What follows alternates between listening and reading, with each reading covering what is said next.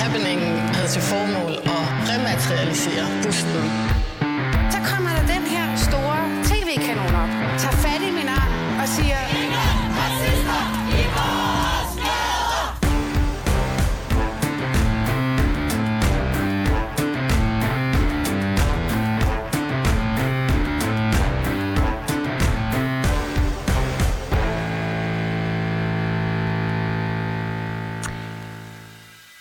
Velkommen til anden time af Baby og Boomer. Mit navn er Phyllis Jassar, og jeg har inviteret medlem af den københavnske borgerrepræsentation i studiet, Niels Peder Ravn. Og det har jeg, fordi at øh, jeg tror, han kan ja, udfylde rollen tilpas med at give mig modspil. Jeg gør mit lille bedste i hvert fald. Hvordan har det været, du overlevede? Jeg synes, det har været rigtig hyggeligt indtil videre, og øh, også meget oplysende. Mm. Kan du godt se, at den her øh, boomer-mentalitet er så småt ved at sive helt ned i, i skusålerne? Altså, jeg håber faktisk, at jeg kan udbrede lidt mere boomer-mentalitet til, til lytterne. Det vil, jeg, det vil faktisk være mit mål her. Ja. En af grundene til, at jeg faktisk også har inviteret dig, det er jo, at du har øh, den her lidt indgroet skepsis over for alt det senmoderne og woke. Og jeg har jo gået dit somi game igennem med en, ja, nærmest tættekam og fundet ud af, at du i den grad har brokket dig over en diverse ting. Og øh, i forhold til den samtykkebaserede lovgivning, der har du skrevet følgende på Facebook.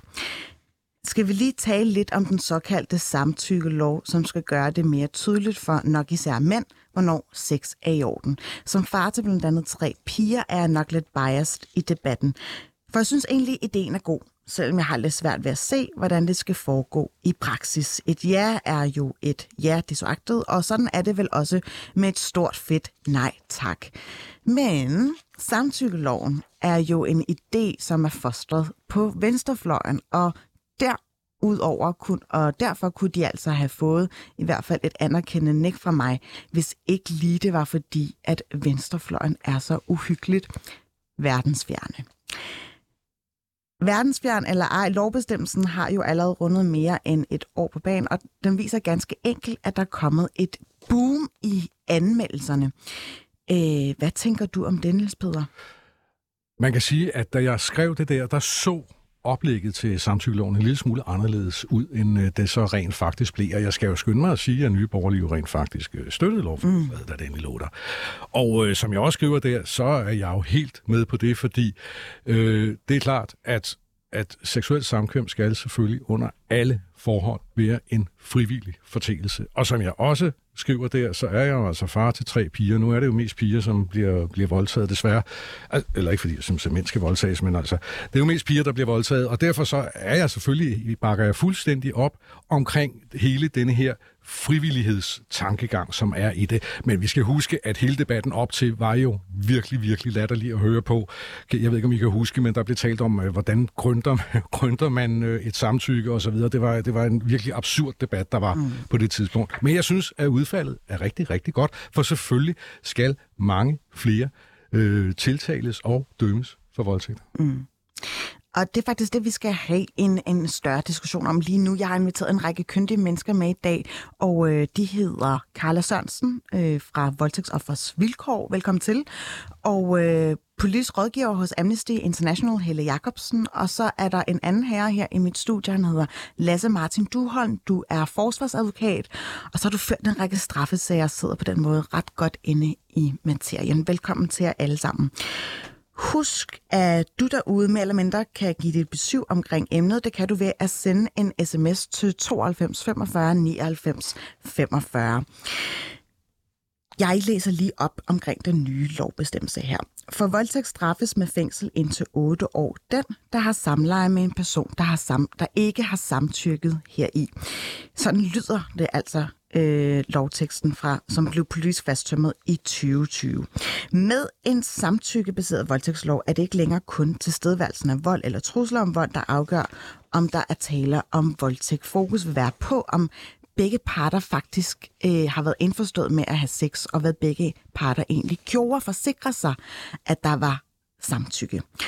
Og ifølge de her seneste tal, som jeg nævnte indledningsvis, så er der nemlig sket en markant stigning fra 1.144 anmeldelser og 735 sikkelser i 2020 til 2.147 anmeldelser og 1.548 sikkelser i 2021, altså noget nær en fordobling. Var det forventeligt, og er det egentlig bare en indikation på, at vi for alvor har fået bugt med mørketallet? Øh, Karla Sørensen, du er bestyrelsesmedlem i Voldtægtsoffers Vilkår.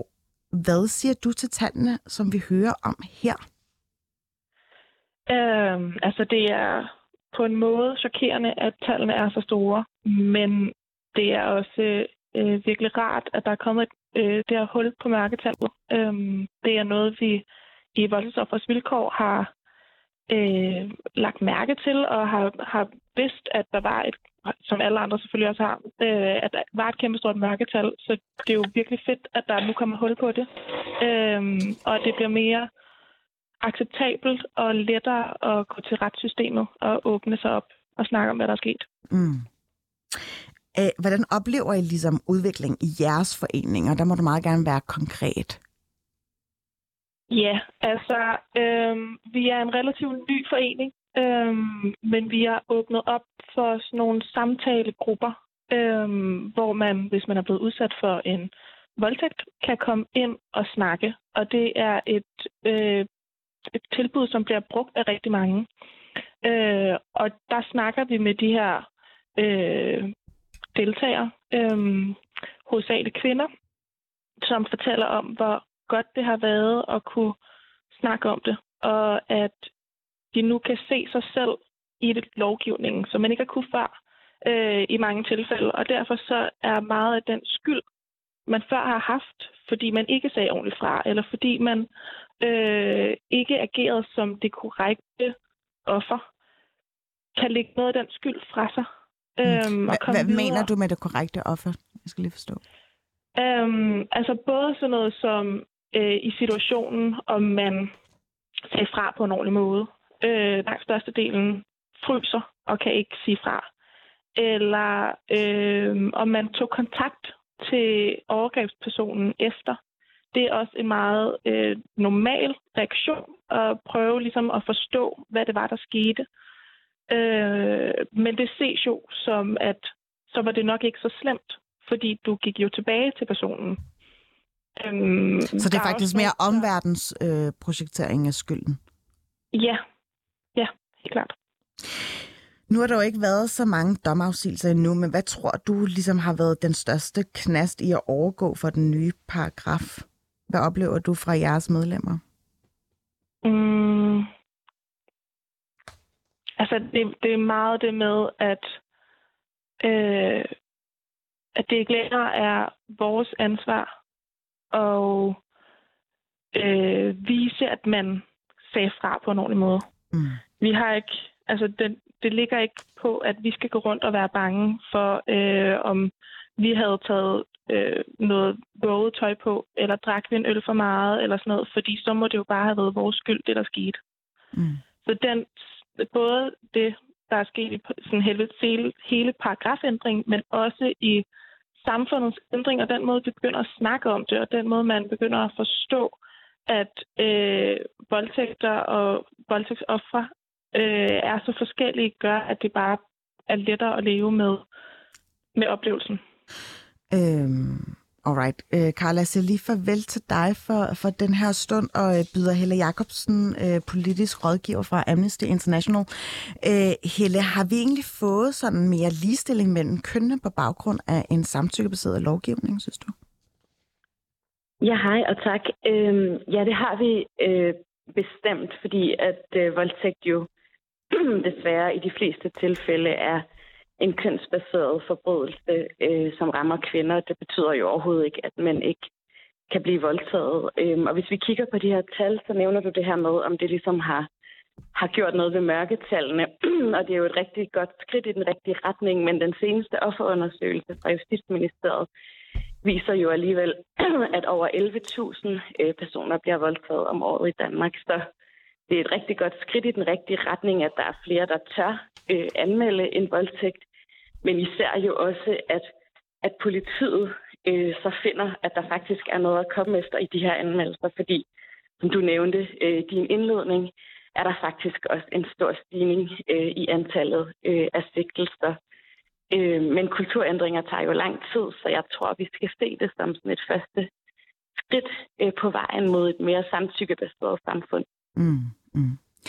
Øh, har du egentlig et ønske om, at den her samtykkebaserede også øh, måske begynder at, at, at, øh, at, at altså, så det er også mænd, der i højere grad, for eksempel nu har vi snakket om, at det er dem, der ligger øverst øh, i voldtægtsstatistikkerne, men at, at de øh, forsikrer sig det her, øh, ja, og de ligesom, altså kulturændringen allerede bliver kickstartet fra barns ben af.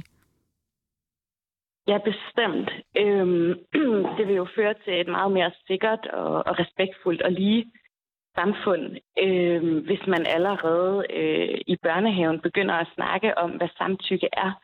Selvfølgelig øh, ikke omhandlende sex eller seksuelle relationer, men samtykke i andre sammenhænge. Og det vil de unge mennesker også rigtig gerne. Øh, for nogle år siden, inden pandemien, var Amnesty på Roskilde Festival hvor vi interviewede eller snakkede med omkring 3.000 unge mennesker om samtykke og sex og voldtægt.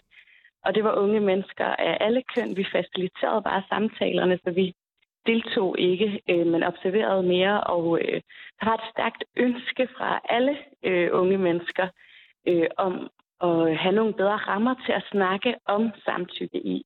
Mm. Det ville de rigtig gerne, øh, og alle var ligesom med på, at samtykke var en vigtig forudsætning for sex, og også noget, der kunne gøre øh, sex meget bedre, fordi man var sikker på, at begge parter var med på det. Mm. Niels Peder Ravn, øh, har du et spørgsmål til ja, Helle Jacobsen? Ja, det har jeg, fordi du nævnte lidt tidligere, Helle, nævnte du øh, samtykke samfund, tror jeg var en, øh, en, et begreb, du brugte. Det skal jeg simpelthen lige forstå. ja. Hvad er det? Jamen, øh, det betyder bare, at øh, at samtykke øh, er et begreb, som folk kender og som folk bruger. Øh, man kan sige, at da Amnesty startede med at advokere for en samtykkebaseret voldtægtsbestemmelse, der var jo faktisk mange, der gjorde det. Inden Amnesty overhovedet kom på banen, skal jeg lige huske at sige, både kvindeorganisationer og voldtægtsoverlevere, øh, var der ikke en særlig stor viden om, hvad samtykke var. Øh, det var ikke rigtig noget, der blev snakket om. Der var endda nogen, der foreslog at bruge et andet ord. Og det, man kan se nu, efter, øh, ja, lad os sige, i hvert fald 6-7 års debat om samtykke, inden vi fik den her lov, er, at samtykke nu er et øh, ord, der bliver brugt helt almindeligt i mange forskellige sammenhænge. Det står nu i vores straffelov, som jo er den lov, der bestemmer, hvad der er rigtigt og forkert i et samfund, at man altså har et ansvar for at sikre sig et samtykke, øh, inden man har sex øh, med en anden person. Øh, så et samtykkebaseret samfund betyder et samfund, hvor det er helt normalt at sikre sig et samtykke, øh, inden man har sex med et andet menneske. Noget, man jo skulle tro øh, var meget naturligt, øh, og det er også der, hvor vi er på vej hen nu. Det synes jeg lyder rigtig godt, og jeg, for nu forstår jeg, hvad du mener med begrebet. Det er så, det er så godt, egentlig kunne tænke mig at vide, det var, fordi øh, jeg synes jo, det er enormt civiliseret selvfølgelig, at man, øh, man øh, spørger om lov og siger ja hvis man for eksempel skal have sex. Det synes jeg er rigtig godt. Men jeg er nu også ret sikker på, at i de, øh, hvad skal vi sige, øh, sociale kredse, øh, som jeg for eksempel øh, færdig i, der tror jeg egentlig, det altid har været, været hvad hedder det, normen at gøre det. Altså, jeg, jeg, jeg, jeg mindes ikke i hvert fald at kende nogen, der har forgrebet sig på, på folk. Men Hvordan så i, kredse, i de kredse, hvor man måske ikke taler så meget om de her ting, hvor man måske ikke er så akademiske omkring det her med et samtykke, spiller det en rolle der, eller er det eller er det de 11.000 sager, som vi så taler om, at de blot et udtryk for, at de nemmere kommer op til overfladen? Eller hvad tænker du om det? Øhm, altså, jeg tror, at de der 11.000 øh, sager, øh, og der er tallet jo nok altså, i virkeligheden stadigvæk meget højere. Ikke? Jeg kan huske, Syddansk Universitet lavede en rigtig god undersøgelse i 2017, som viste, at det nok var helt op til 24.000 om året. Så jeg tror, at voldtægter foregår i alle øh, sfærer af vores samfund. Øhm, men, men hvis du virkelig vil skabe den her kulturændring, øh, så skal man øh, jo sætte ind mere strukturelt, hvilket blandt andet er derfor, at Amnesty jo fortsat anbefaler regeringen at sikre en langt bedre og mere obligatorisk seksualundervisning, fordi på den måde rammer øh, man jo alle grupper øh, af vores samfund. Alle skal jo gå i skole. Øh, det er glædeligt at se, at de netop har foreslået seksualundervisning på ungdomsuddannelserne, hvilket er noget, som Amnesty og mange andre organisationer har bedt om i en overrække, men, men vi skal gøre det bedre end det, hvis vi vil skabe den her kulturændring, øh, også mm. øh, for hele generationer. Men en ting er kultur... Øh, ændringen. Ja. Noget andet er, hvordan loven egentlig bliver ja, øh, udfoldet i praksis. Og Helle Jacobsen, politisk rådgiver for Amnesty International, gider du lige at hænge på et øjeblik, fordi at ja, øh, vi har jo Lasse Martin Duholm, som er forsvarsadvokat, og jeg kunne egentlig rigtig godt tænke mig at spørge dig, Mart, eller Lasse, øh, hvad har ligesom været den største forskel ved at føre de her voldtægtssager nu, kontra tidligere med den ja, forhåndværende lovbestemmelse? Jamen, der er ikke den store øh, forskel i, øh, i praksis, øh, faktisk. Øh, der er jo stadigvæk lige frem øh, bevisbyrde, øh, som jo betyder, at anklagemyndigheden skal bevise, at øh, der ikke var givet et samtykke, og anklagemyndigheden skal også bevise, at øh, det vidste den tiltalte godt, at der ikke var givet et samtykke. Så, så der er ikke en stor forskel i praksis på, hvordan man ved domstolen håndterer sagerne. Der er selvfølgelig den forskel, at øh, i de rene samtykkebaserede sager, der koncentrerer man øh, mere bevisførelsen om, om der så er givet det her samtykke eller ej, og om det så stod den tiltalte klart mm. eller ej, om det her samtykke. Og det gør man jo blandt andet ved under bevisførelsen nede i retten at spørge ind til, jamen, hvad skete der under den her episode hændelse, som, som sagen så handler om. Øh, og det gør man blandt andet ved, at man spørger ind til øh, nogle konkrete detaljer i sagen, fordi man kan give et samtykke på, på mange måder. Det er vigtigt, at, at folk er klar over det, at det behøver ikke at være sagt med ord. Et samtykke kan også gives med, med lyde. Det kan gives med, øh, med bevægelser og, og med berøringer. Mm. Øh, så, og det, det er jo nogle af de ting, vi prøver at optravle under bevisførelsen ved at spørge begge parter. Det lyder jo lige pludselig lidt som en anden måde at arbejde på. En mere kompliceret måde måske. Mm, nej, det, det, vi er jo vant til at spørge ind til de her ting. Det vi så bare også er vant til, det er, at ved den gamle voldtægtsbestemmelse, øh, hvor, hvor det var udgangspunktet, at der skulle være udøvet en eller anden form for vold eller trussel eller tvang, at det spurgte man så også ind til. Det var også en del af bevisførelsen at finde ud af, om der var nogle af de momenter til stede. Og det, det vil der jo typisk være nogle objektive beviser på. Det kunne være blå mærker på den forrettet. Det kunne være sporstof af blod efter en drug rape og sådan noget. Og det behøver man så ikke koncentrere sig om i de rene samtykkebaserede tilfælde. Alright. De her tal, som vi har trukket ud fra Danmarks Statistik, hvad tænker du egentlig om det? Altså en regulær fordobling af, af sikkelserne? Øh, det kom bag på mig, at, at der kom en fordobling af, af antallet af, af anmeldelser og sigtelser. Øh, jeg vil sige, at det var forventeligt, at der ville ske nogle, nogle flere øh, øh, anmeldelser af flere årsager. Den, den ene er jo, at man har, man har jo udvidet det strafbare område. Øh, før, der skulle man jo netop, som jeg nævnte før, man skulle have begået vold, man skulle have truet, tvunget eller udnyttet, at en person var, var forsvarsløs. Nu er, det, nu er det tilstrækkeligt, at der ikke var et samtykke, så man har udvidet det strafbare område. Det er den ene årsag. Øhm, og det andet, det er, at jeg, jeg tror, det er nemmere for folk at, at vurdere, at man ikke har givet samtykke, end det er at vurdere, om man i lovens forstand har været udsat for, øh, for vold, trussel øh, eller tvang. Og endelig så tror jeg, at, at, at mange nok før han har lagt over på sig selv, og været i tvivl om, om, om vedkommende har sagt nok fra eller ej. Så victimblamingen bliver faktisk ja, lempet, eller øh, heldigvis ikke gør sig selv så meget til gældende længere? Ja, det vil jeg sige. Øhm, er det egentlig også din vurdering, at vi med den her... Øh, Hvis jeg må komme med ja. en kort, kort hurtig indskydelse i forhold til mørketallet. Jamen, det er faktisk det, jeg skulle til at spørge dig om, så der kommer du lige i forkøbet. Okay, fordi der synes jeg, at... Øh, der synes jeg, at det er meget vigtigt at have for øje, at det er altså meget, meget vanskeligt at sige noget om, hvorvidt man får bukt med mørketallet med den nye bestemmelse her. Øh, og det er det, fordi man kan sige, at hvis stigning af anmeldelser og sigtelser skyldes det nye, som er kriminaliseret, nemlig alle passivitetstilfældene, dem, der ikke har sagt fra, jamen så var de jo ikke en del af mørketallet før. Det var jo nemlig ikke strafbart, det var ikke en voldtægt.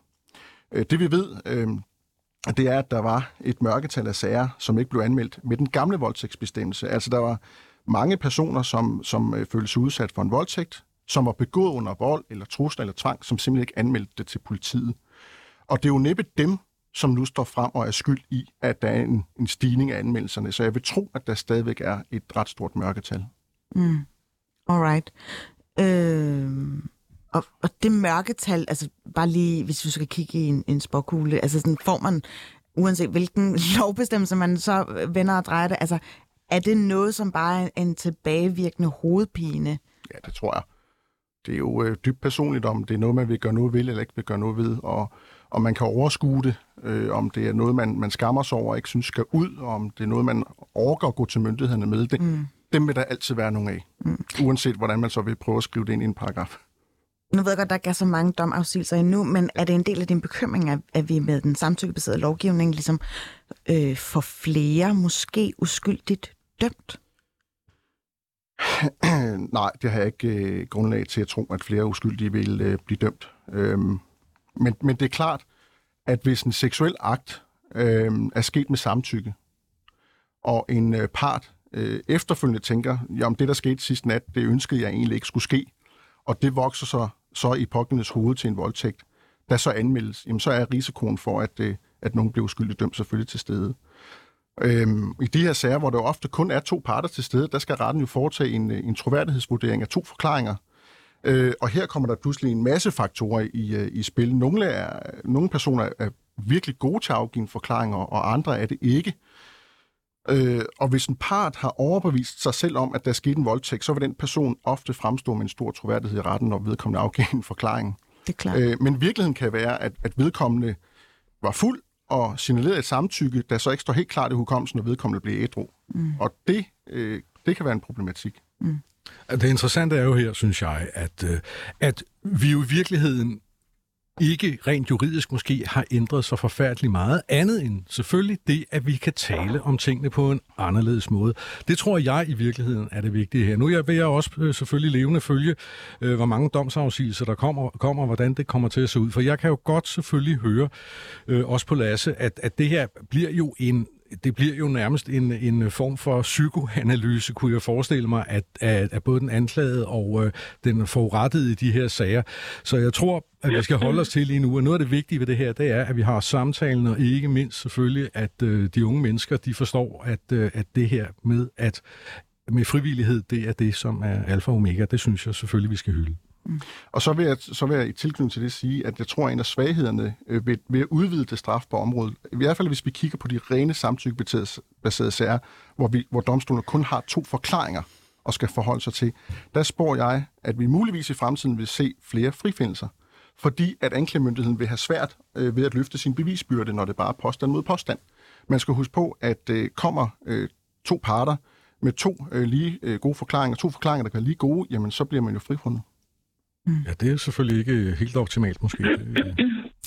Helle Jacobsen har... Men vi har kommet med ja, øh... ja, jeg vil, du jeg vil bare sige, at øh, altså, det lyder jo rigtig godt, det her med, øh, hvordan retssagerne fungerer nu, fordi jeg var inde og observere nogle retssager, da vi skrev vores rapport, øh, og der var der i hvert fald et vanvittigt og helt forkert stort fokus på, hvordan voldtægtsofferet havde opført sig danset, flyttet, alle de her ting. Øhm, så det, det lyder rigtig godt. Og så vil jeg bare sige i forhold til det her med at udvide øh, det, som bliver kriminaliseret, så tror jeg faktisk, at det er rigtig vigtigt, fordi store undersøgelser, både fra USA og Sverige, viser, at over 70 procent af dem, der bliver udsat for en voldtægt, fryser i, i gerningsøjeblikket. Mm. Det vil sige, man altså ikke øh, kan udøve modstand, og der derfor tit heller ikke vil være fysisk vold, der kan bevises. Og de voldtægter blev sjældent dømt øh, med den tidligere øh, voldtægtsbestemmelse. Og i forhold til det her med selve øh, loven og de her mørketal, så kan man sige, at den lov, Danmark havde før, var jo gammeldags og forældet og levede faktisk overhovedet ikke op til vores internationale menneskerettighedsforpligtelser. Danmark ratificerede som et af de første lande øh, i verden Istanbul-konventionen. Så derfor var der jo stadigvæk en masse mennesker, som godt vidste, at de havde været udsat for en voldtægt. De kunne bare ikke blive hjulpet med den danske lov. Og der er vi nu øh, et helt andet og meget bedre sted. Altså jeg er også meget enig i dig med det her med samtalen, fordi det, som vi jo alle sammen ønsker, håber og tror jeg på, øh, det er jo at forebygge voldtægter, så vi når et sted hen, hvor vi ikke øh, snakker om flere sigtelser eller anmeldelser, men hvor der faktisk er meget færre mennesker, der bliver voldtaget. Og der er samtalen og seksualundervisning jo stærkt forebyggende. Ja, når, når, jeg, når jeg bruger udtrykket passivitetstilfældene, så, er det lige præcis, så dækker det lige præcis over de kvinder, som fryser i situationen, som jo netop med den nye bestemmelse kan påberåbe sig en voldtægt, fordi de ikke har givet samtykke. Det kunne de ikke før. Så hvis man også kan tale om ligestilling, er der jo lige pludselig også kommet mere ligestilling mellem de kvinder, som kan sige fra, og dem, som ikke kan sige fra. Mm. Hvad med ligestilling mellem kønnene? Jamen, det er jo en øh, kønsneutral bestemmelse. Øh, alle kan voldtage, og alle kan øh, blive voldtaget, og sådan var det også med den forrige bestemmelse. Øhm, øh, hvis man... Øh, ja, altså øh, med den her nye bestemmelse, øh, det vil tiden vise, men så vil flere kvinder øh, formentlig også kunne dømmes for voldtægt af mænd, eller forsøg på voldtægt af mænd, fordi det jo så kun kræver, at man ikke havde et samtykke, og ikke at kvinden udøvede vold eller trusler eller tvang mod, mod manden. Og det samme gør sig selvfølgelig gældende, når øh, mænd voldtager andre mænd osv. Mm. Mm. Ja, øh, vi kan jo faktisk kun gisne om det ja. og så videre. Øh, Lasse Martin Duholm, forsvarsadvokat, tusind tak, fordi du gad at være med i dag, og også, også tak lidt. til dig, Helle Jacobsen, politisk rådgiver hos Amnesty.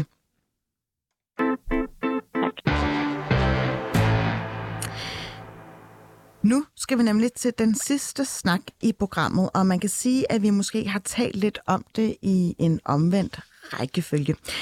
For vi skal faktisk dykke ned i, hvordan man kan blive bedre til at afværge voldtægt eller vold ud fra et feministisk islet. Og det skal vi med en, øh, en ny bog, der har set dagens lys. Øh, Asta Meyer Nord Bøjsen, som har skrevet den sammen med Katinka Klinge Albrechtsen. I grove træk, så går den her øh, bog ud på, den hedder nemlig Feministisk Selvforsvar, og i grove træk er det en indføring i at sætte grænser over for fysisk, psykisk, seksuel og materiel vold, blandt andet. Asta Maja, velkommen til dig. Jeg kunne forstå, at uh, Katina, uh, Katinka lige har fået en lille hjernerystelse, og desværre er forhindret i at være med i dag. Uh, rigtig ja, god bedring til hende. Mm. Men lad mig så spørge dig til at starte med, hvorfor har I skrevet feministisk selvforsvar? Jeg står lige her med den i rent fysisk form. Altså, der er jo rigtig mange grunde til, at vi har gjort det. Men jeg tror, mig kan tænke, når vi er blevet spurgt om det her de sidste par uger, ligesom har tænkt over, at vi faktisk har vel skrive en bog, som vi selv kunne have brugt, dengang vi var øh, sådan i vores spæde teenageår, og var begyndt at gå i byen og skulle feste og date, og bare sådan, øh, måske havde nogle oplevelser, man gerne ville have været for uden. Øhm, ja, og det er måske sådan en, den bog, vi gerne vil lave egentlig. Hvordan kender I egentlig hinanden? Vi har lavet ungdomspolitik sammen. Øhm, ja, og så har vi faktisk altid været feminister, øh, og ligesom sammen udviklet vores feminisme. Puh, her, nu står der to feminister i det her rum, ja. Niels Peder. er du okay? Og den ene kan selvforsvare. ja, så du skal lige... øhm, men, men hvordan har modtagelsen egentlig været? Skal lige spørge. Det har været overraskende god. Altså, det er sjovt, fordi nu har jeg undervist i det her i over fire år, og da jeg begyndte at lave det for nogle år siden, der var det bare noget helt andet, jeg blev spurgt om, og det var meget mere sådan, er der overhovedet behov for det, og hvor voldsomt er det lige, og sådan nogle der ting. Og det er bare noget helt andet, som jeg blev spurgt om i dag. Øh, og det synes jeg bare er egentlig er helt vildt fedt, fordi det viser jo, hvor meget diskussioner har rykket sig de sidste par år, og det er nogle mm. andre ting, vi hiver fat i, og at vi faktisk godt ved, at der er overgreb og sexisme, som er en helt vildt stor del af rigtig mange unge menneskers hverdag, eller mm. alle mange forskellige menneskers hverdag. Ikke? Bogen er jo også en guide til, hvordan du kan øh, øh, øh, benytte dig af nogle specifikke teknikker til at ligesom, afværge et overgreb. Det er også øh, i forhold til for eksempel digital vold og så videre. Men, men jeg vil egentlig gerne spørge dig, hvorfor er bogen øh, nødvendig, synes I? Øhm, jeg synes, den er nødvendig, fordi at den er ligesom ikke rigtig lavet før på den her måde. Eller sådan, den har fundet i 70'erne og sådan nogle der ting, og så er det gået lidt i glemmebogen, at man faktisk godt måtte forsvare sig fysisk. Altså det er der jo ikke rigtig noget, det har min egen mor jo aldrig rigtig sagt til mig. Det har altid været sådan noget, søg en dialog. Øh, du skal altid prøve, eller det skal man selvfølgelig også som det første, ikke? Men der har ligesom aldrig været nogen, der har sagt til mig, sådan, at man gerne må slå fra sig, hvis der er nogen, der overskrider min grænse. Det har jeg aldrig nogensinde hørt før, at jeg uddanner mig i selvforsvar. Ja, det er jo faktisk mm. en grundlovssikret ret ja, at præcis. Øh, forsvare sig selv, når man bliver ja, udsat for overgreb. Men, men øh, hvis vi lige dykker lidt mere ned i substansen, hvad er det ligesom for nogle voldsstrukturer, som I håber, øh, den her bog kan adressere, og ligesom også øh, præventivt forebygge i vores samfund? Mm, altså ja, jeg håber også, at der måske er nogen, som er lidt uenige i, øh, eller som måske ikke er feminister, der læser den, fordi så vil de også opleve, at det vi snakker om er jo for eksempel også den vold, som mænd oplever, at øh, der er helt vildt mange forskellige voldsformer i vores samfund. Øh, men meget af det ligesom bunder i det samme, som jeg tror er sådan usunde maskulinitetsidealer. Øh, så det vi håber, at den ligesom kan sætte fokus på, det er, at øh, rigtig mange forskellige mennesker oplever vold, men på forskellige måder. Øh, og hvor sådan ligesom bredt øh, konceptet vold er. Ikke? At det ligesom er sådan, kan, jeg forestiller mig, at det nogle gange er lidt sådan nogle klodser, der ligger oven på hinanden. Øhm, og at fysisk vold for eksempel jo kun er noget, der sådan ofte er en eskalering af alle mulige andre voldsformer. Mm. Øh. Niels Peder, er det her en bog, du kunne finde på at investere i til dine børn og læse højt fra den? altså, jeg, jeg vil lige sige, jeg synes jo, det er aldeles fremragende, at kvinder, såvel som mænd, kan forsvare sig selv imod overgrebsmænd af enhver art. 100% sikkert. Øh, da jeg var i 20'erne, dykkede jeg en årrække øh, taekwondo, og det var bare almindelig taekwondo. Det var ikke feministisk taekwondo, kan jeg sige. Og det øh, kommer jo til gode rigtig mange gange. Og, det er i, og jeg, så der er jo mange, mange ting i den her bog, som jeg sådan set godt kan lide. Der er også nogle ting, som stikker lidt ud. For det første forstår jeg simpelthen ikke, hvorfor den ikke bare hedder selvforsvar. Fordi, hvor, hvorfor skal det være feministisk selvforsvar? Det, det, det, det, som jeg synes, man gør lige præcis her, det er noget, jeg har været ind på øh, tidligere i programmet i dag også, det er jo, at nu, nu trækker vi en front op, så har vi nogen, der kan noget feministisk selvforsvar, og så har vi sådan nogle sexistiske svin, som bare overfalder os hele tiden. Altså, jeg mener, øh, det er vel bare selvforsvar for guds skyld. Mm. Altså, øhm, nej. Men øh, jeg forstår lidt godt, hvad du mener, at tit så kan de her diskussioner jo bare blive sådan mega, jeg er trukket virkelig sådan skarpt op. Og jeg tror jo også på, at sådan, hvis man skal løse de her problematikker, så skal alle jo være en del af, af løsningen. Altså, jeg kan jo ikke bare stå selv og slå ud i luften, uden at, eller sådan, så kommer det jo ikke til at blive bedre. Men grunden til, at vi, altså, det er feministisk selvforsvar, det er fordi, at som sagt før, at vi ligesom prøver at analysere volden. Så vi har ligesom en analyse af, hvorfor er det vold sker. Så nogle gange, når jeg holder selvforsvaret, så er der også nogen, der har prøvet at være til det før, men ikke til feministisk selvforsvar. Og så er de meget sådan, gud, hvad taler vi egentlig meget om øvelserne, inden vi går i gang med at lave dem.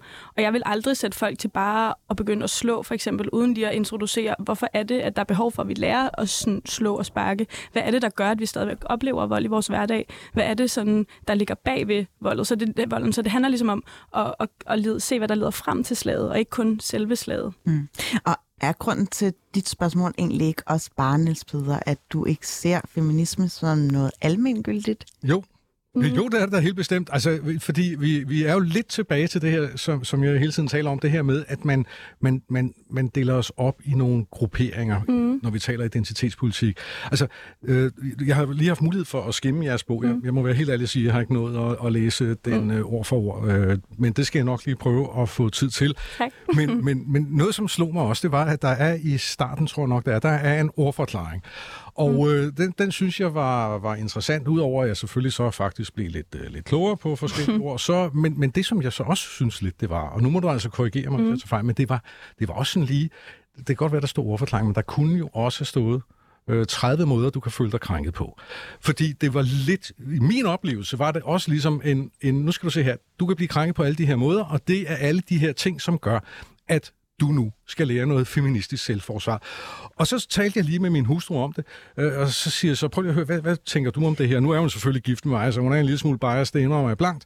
Men, men så siger hun så, som hun i øvrigt har sagt før, hun er i øvrigt en, et, et ganske yndigt menneske, øh, skal jeg sige, og, og et par postgange. Det er fordi, at Niels kun vil tale med feminister, hvis de er lækre.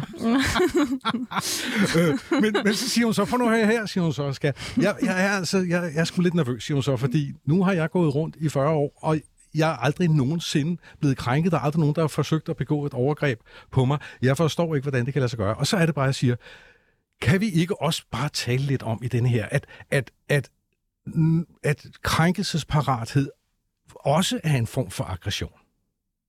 Uh, det er en spændende, spørgsmål, ja, spændende ja. vinkel, men altså, jeg tror, nu ved jeg ikke, hvor gammel din kone er, men jeg har for eksempel haft mange samtaler med min mor omkring det her også, fordi hun også mener, at hun har oplevet sådan minimal sexisme, og min, altså hun føler ikke, at hun rigtig er blevet krænket. Øhm, der er for eksempel, hun er også med i bogen, en, et vidnesbyrd fra hende, som jeg kan huske, hun har fortalt mig, dengang jeg var lille, som sådan en lidt grineren historie om, at hun ligger og kysser med en eller anden, som hun ikke har lyst til at kysse med, og sådan, han prøver på alt muligt, og så tager hun en radio og slår ham en hoved med den. Og, sådan, og det er ligesom bare som om, at den har hun fortalt nogle gange, og den er jo ikke særlig grineren. Det er jo, at han har prøvet at have sex med en, uden at hun havde lyst. Og så synes jeg bare, at det er egentlig måske lidt fedt, at vi er kommet til en tid, hvor at vi sammen på en lidt rar måde kan snakke om, okay, det her var ikke særlig rare oplevelser. Det er måske også fordi, at man ikke har haft et rum til det før, ikke? Mm. At man ikke har måttet sige, at det var ubehagelige oplevelser. Mm. Øhm. Og en ting er selve den fysiske altså mm. overgrebsvold, mm. øh, men der er jo også den digitale, den materielle, mm. den psykiske. Hvorfor er det vigtigt, at vi også får nogle andre termer end bare den fysiske vold? Fordi at den fysiske vold jo tit er sådan det sidste, der sker i, i en voldelig re- relation for eksempel. Ikke? Der er der jo ligesom alt muligt, der leder op til, som kan være, at din kæreste begynder at sige sådan, og det her kan jo være folk af alle køn, der siger det til hinanden. Det kan jo også være kvinder, der siger det til mænd. Det tror jeg, der også der er rigtig mange, der vil læse bogen, der også kan genkende måske sig selv i det, at man øh, man ja, ligesom kaster folk til at være en type, eller siger til dem sådan, du fortjener ikke bedre, eller sådan nogle der ting. Ikke? Mm. Øhm, og, så, øh, og så langsomt, langsomt lærer man, at man ikke har fortjent andet, og så til sidst, når der kommer et slag, eller når der kommer et skub, så tænker man, at, at det ikke gør noget, fordi at det er jo det er ens egen skyld, eller det har man fortjent. Øhm, så det er også ligesom prøve at forsøge at forklare, hvad er det, der sådan kommer inden slaget, hvad er det, der kommer inden sparket. Øhm, mm. Og det er ligesom det, vores sådan, allervigtigste mål med bogen er. Mm. Mm. Men der, jeg kunne der faktisk godt tænke mig, og det forstår jeg godt, mm. det synes jeg sådan set er fint nok. Jeg vil bare ønske, at I lige havde strøget det feministisk foran. men, men, øh, men jeg vil godt tilbage til det digitale, mm. fordi min oplevelse på de sociale medier, og jeg tror, Felice kan, kan skrive under på, at det er ikke fordi, jeg ikke bevæger mig rundt på, på de sociale medier. Det gør jeg faktisk øh, nærmest hver dag og hele tiden. Det, som jeg, jeg oplever, det er, at jeg får ikke særlig mange sviner. Jeg får ikke nogen hadmails. Jeg får øh, ikke alt det der. Og, og selvom jeg jo er den øh, helt åbenlyse, højreorienterede skiderik, som jeg er. Hvorfor gør jeg ikke det?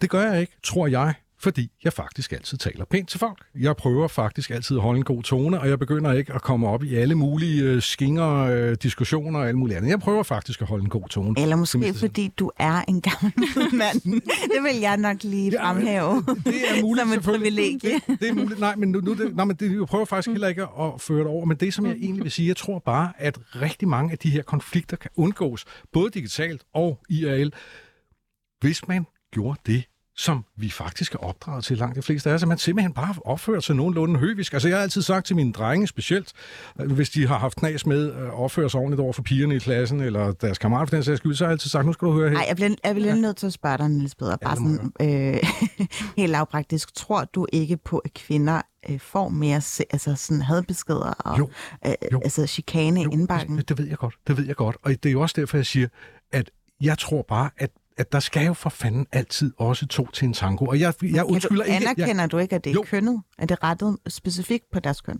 Jeg anerkender, at der er findes masser af mænd, som ikke forstår, hvordan de skal opføre sig. Det er jeg fuldstændig fuldstændig med på. Hvis du skal følge din logik, så er det kvindernes egen nej, nej, nej, nej, nej, nej, nej. Det er ikke det, jeg siger. Det, jeg siger, det er, jeg kunne bare godt tænke mig et samfund, hvor vi ikke hele tiden trak trak fronterne op, hvor vi prøvede noget andet, i stedet for nemlig bare at opføre os ordentligt. Det gælder selvfølgelig de mænd, som ikke er i stand til at opføre sig ordentligt, men det gælder også, men... det gælder også kvinder, som jo øh, øh, også ofte kan være ret udadreagerende, i hvert fald min oplevelse. Ikke? Mm. Men jeg tror faktisk, at jeg synes, det her det er at prøve noget andet. Altså nu er jeg virkelig sådan hele mit liv, jeg var en virkelig genert stille pige, har virkelig altid prøvet at søge dialogen, altid sådan haft virkelig svært ved at sætte en grænse, og nu prøver vi faktisk at gøre noget andet. Og jeg synes også med MeToo for eksempel, så får man hele tiden at vide sådan, men hvorfor sagde du ikke bare fra? Hvorfor skubbede du ikke bare væk til? Altså, man, vi har aldrig lært, hvordan man gør det. Så den her bog er faktisk et konkret forsøg på at sige, hvordan kan vi prøve på noget andet? Fordi det er jo tydeligvis ikke fungeret, den dialog, vi har søgt. Der er jo nogen, der nogle gange ikke lytter.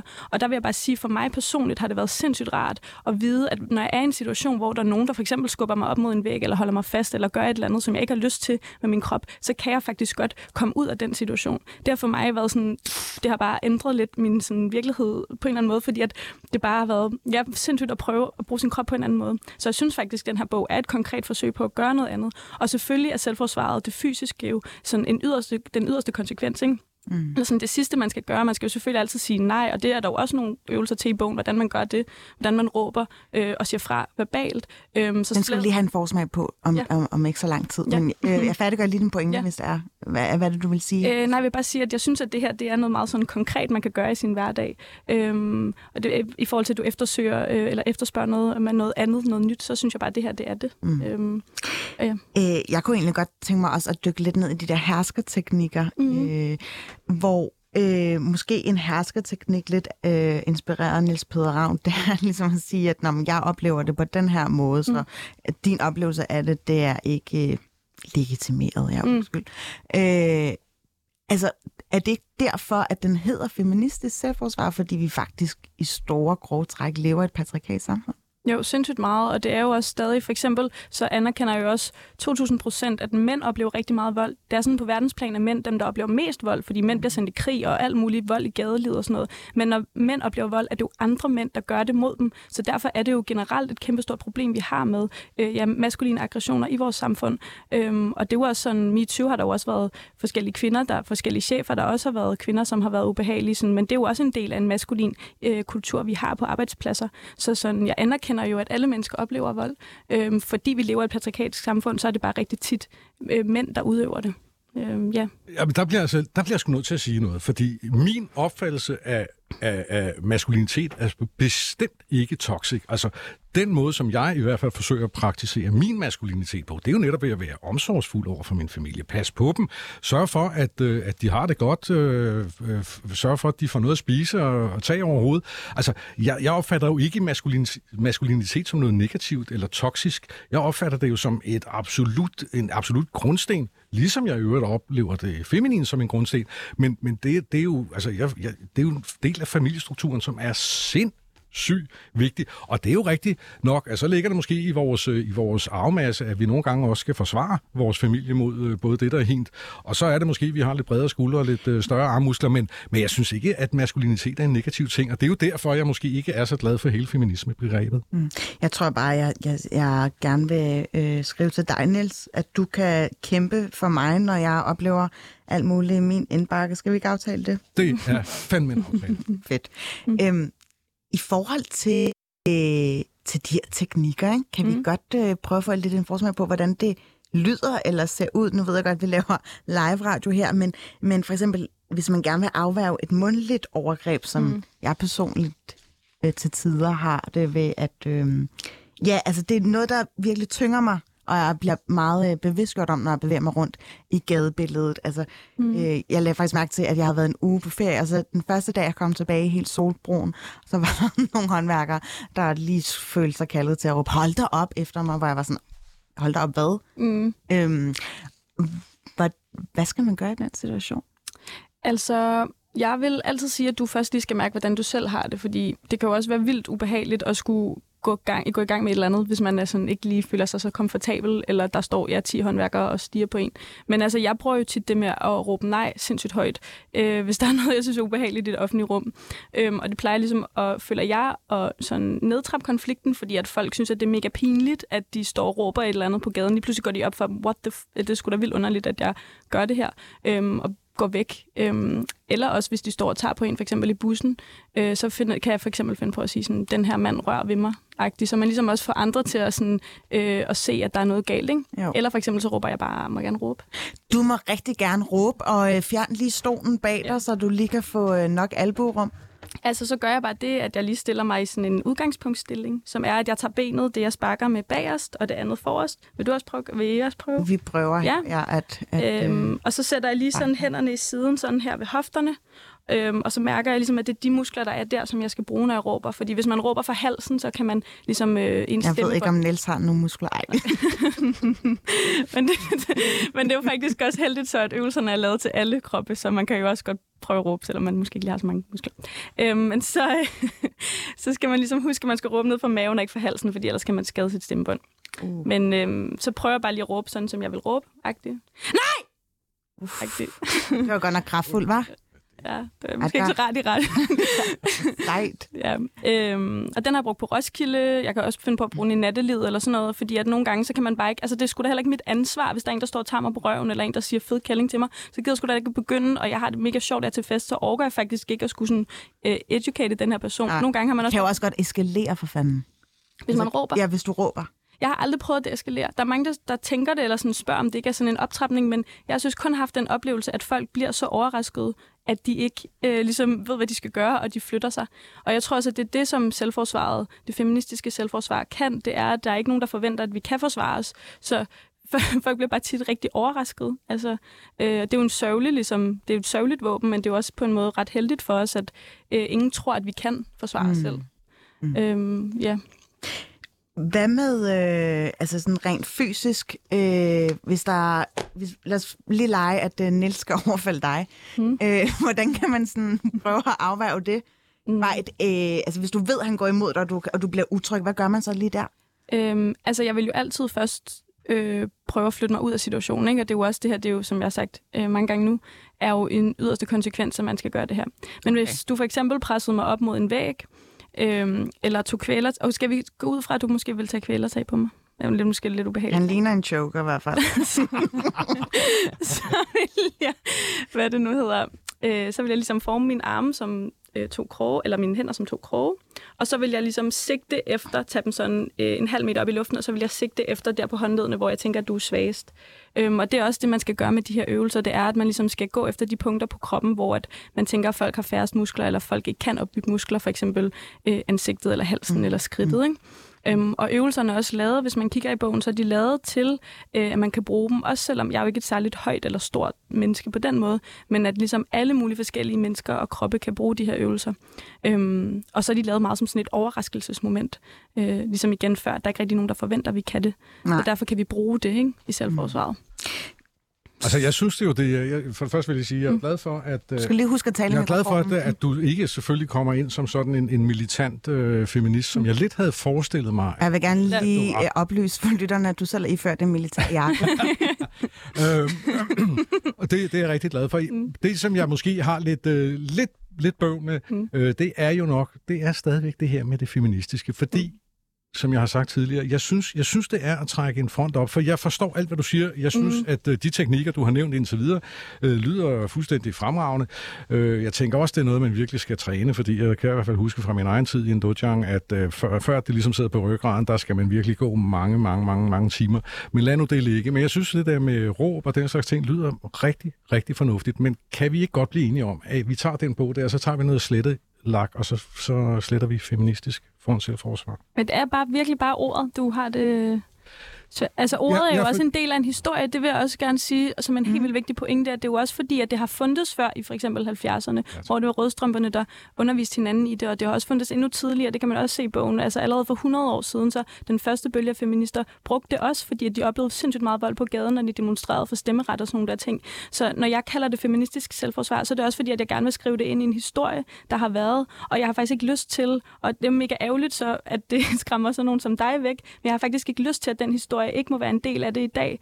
Altså, jeg synes, det er så vigtigt at vise, at vi står på skuldrene af alle mulige andre før os, som har kæmpet og lavet de samme teknikker, og stået og sagt fra, og, og ligesom kæmpet for det, for eksempel stemmeretten, som vi har i dag. Så når jeg gerne vil kalde det feministisk selvforsvar, så er det altså også på grund af den historie.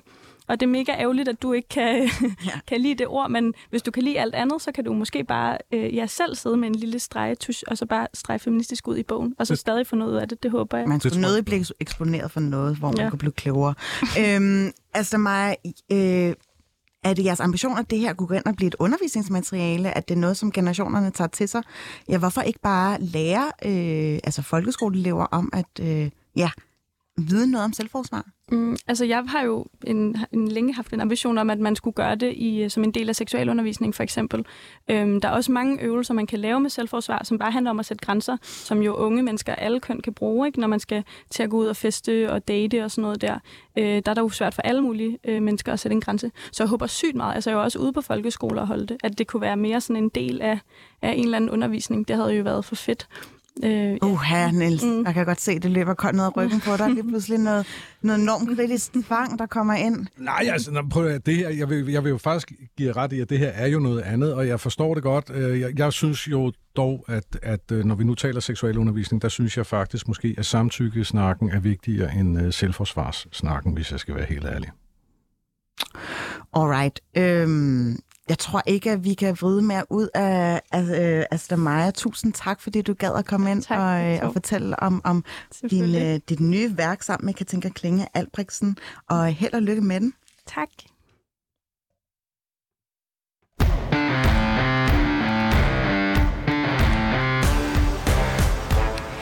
Niels Peder, øh, jeg har hørt, at, øh, at du kan udrette store ting på få minutter, men øh, øh, altså, jeg, jeg opdager faktisk undervejs, at du faktisk ikke helt ved, hvad feminisme er for en størrelse, eller du bare nærer så øh, negative Nå, konnotationer Nå, på det. Så du vil, nu vil du fortælle mig, hvad min opfattelse af feminisme er. Det er så da interessant. Øh, så sent, nu er vi jo lige præcis på vej over i, øh, i noget af det, som er en af mine yndlingsaversioner.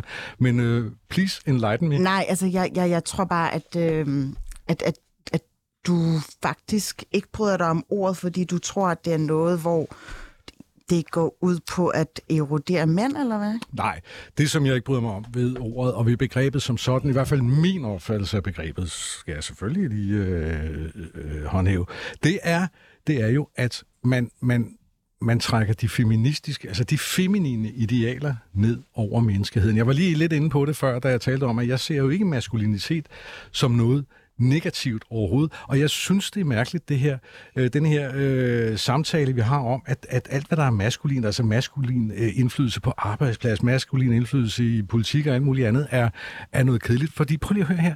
Sandheden er jo faktisk, at kvinderne i disse tider rent faktisk overhøjler mændene med flere længder. Det gælder på vejheden af uddannelser, det gælder øh, sociale øh, status osv. Hvis jeg kigger rundt i min omgangskreds, Øhm, og nu indrømmet, at jeg, hører, jeg tilhører selvfølgelig et vist segment, men når jeg kigger rundt i min omgangskreds... En uddøende race, vil nogen sige. Nej, men det jeg vil sige, det er, det, det er jo kvinderne i, den her, i min omgangskreds, som har langt mest succes på, på, i erhvervslivet, for eksempel. Altså helt ubetinget. Øh, og, og, og derfor så, så har jeg det sådan, at, og det er ikke fordi, jeg, jeg synes, at det er synd for mænd, at kvinder har, har opnået succes. Det, har, det gør de jo, fordi de er skide dygtige øh, i det her tilfælde. Og, øh, og, og derfor så har jeg bare så svært ved at tale om, om feminisme, fordi jeg er ikke sikker på, at, at det, det er et meget, øh, altså at undertrykkelse af kvindekønnet er et meget stort, øh, meget stort øh, begreb i de her tider. Så ved jeg godt, nu vil du så sige, ja, men så er der alle mulige andre, ja, ja, ja, det er vi, altså alle mulige andre grupper, seksualiteter og så videre, som bliver undertrykt, det er vi enige om. Men jeg bliver stadigvæk nødt til at henholde mig til, at jeg opfatter feminisme som værende, hvad skal man sige, en kvindelig modreaktion på det, som du kalder patriarkatet. Jeg er bare ikke sikker på, at det er nødvendigt mere. Mm du synes, patriarkatet er en skrøne. Jeg vil gerne lige sige, at øh, til de lyttere, som øh, lige pludselig føler altså, ja, fristet til at abonnere på Niels Peder Ravns øh, definitionsram på det, så er feminisme, det handler jo ikke om kvinder versus mænds rettigheder. Det handler jo basically om at anskue verden øh, ud fra altså, lige vilkår, vilkår, altså lighed for alle mennesker. Altså feminisme er for mig set bare lige med lighed. Jamen, og, og det, det kan jeg jo også kun abonnere på. Det er jo også det, jeg siger. Og så, men jeg siger bare stadigvæk, at hvis vi ser de to køn imellem, altså mænd og kvinder, så siger jeg bare, jeg tror ikke, at vi har, har i hvert fald i, i hvert fald i, over de store, øh, hvad skal man sige, i, i, de, i de store nummerstal, har vi ikke det store problem mere. Jeg føler ikke, at, øh, at, at maskulinitet er en dårlig ting, og jeg mener ikke, at vi skal trykke øh, feminine dyder ned over mænd og drenge. Mm. Og det er en feminin dyd at skulle forsvare sig selv, for som den her bog ligesom plæderer for. Nej, det synes jeg jo netop ikke, det er. Det er jo præcis, og det er, men det er jo også derfor, jeg, det er også derfor, jeg, jeg, jeg, jeg protesterer en lille bitte smule imod øh, titlen. Øh, jeg forstår alt, hvad der bliver sagt. Jeg synes, at, øh, at der var nogle rigtig fornuftige synspunkter. Men det, som jeg føler, at man gør, når man, udover selvfølgelig, jeg godt forstår de historiske øh, perspektiver i det her, så er det bare sådan, at når man kalder det feministisk selvforsvar, så har man trukket en front op. Tænk en gang, hvis der var nogen, der udgav en bog, der hed Maskulin Selvforsvar. Altså, det, det ville jo være fuldstændig, øh, fuldstændig uhørt. Unødvendigt. Ej, øh, det er jo nok, øh, fordi vi, for ligesom at vende tilbage til den her øh, parole om, at det desværre er bare mænd, der udsætter andre mænd, eller kvinder, eller queer-personer for vold. Og det er jeg også med på, og det skal, det, det, det, det skal man selvfølgelig ikke gøre, og det er da helt utilstedeligt. Men jeg siger bare, at, at netop, jeg, bliver udsat, jeg har jeg større risiko for at blive udsat for vold af en, en mand, end, øh, end du er, ikke? Okay, den, den, den ved jeg simpelthen ikke, hvad jeg skal gøre ved. Det, det tror jeg ikke, øh, der er så meget sandhed i. Men Niels Peder Ravn, øh, du skal have tusind tak, fordi du gad at være med i dag. Det har været underholdende og lærerigt, synes du ikke? Absolut, meget hyggeligt. Øh, hvad vil du tage med videre for i dag? Jamen, øh, jeg vil tage med videre, at, øh, at verden er et, øh, et fundet sted at være, og man bliver klogere hver evig eneste gang, man taler med et nyt menneske, og det, øh, det synes jeg er dejligt. Mm. Og lad det være afsættet for alle gode samtaler fremover i Baby og Boomer. Husk, at du kan ja, streame det her afsnit øh, on demand, som det hedder, hvis du ikke lige fik lyttet til os live. Alle de steder, hvor du plejer at lytte podcast. Vi takker af for nu, og tusind tak, fordi I gad at lytte med.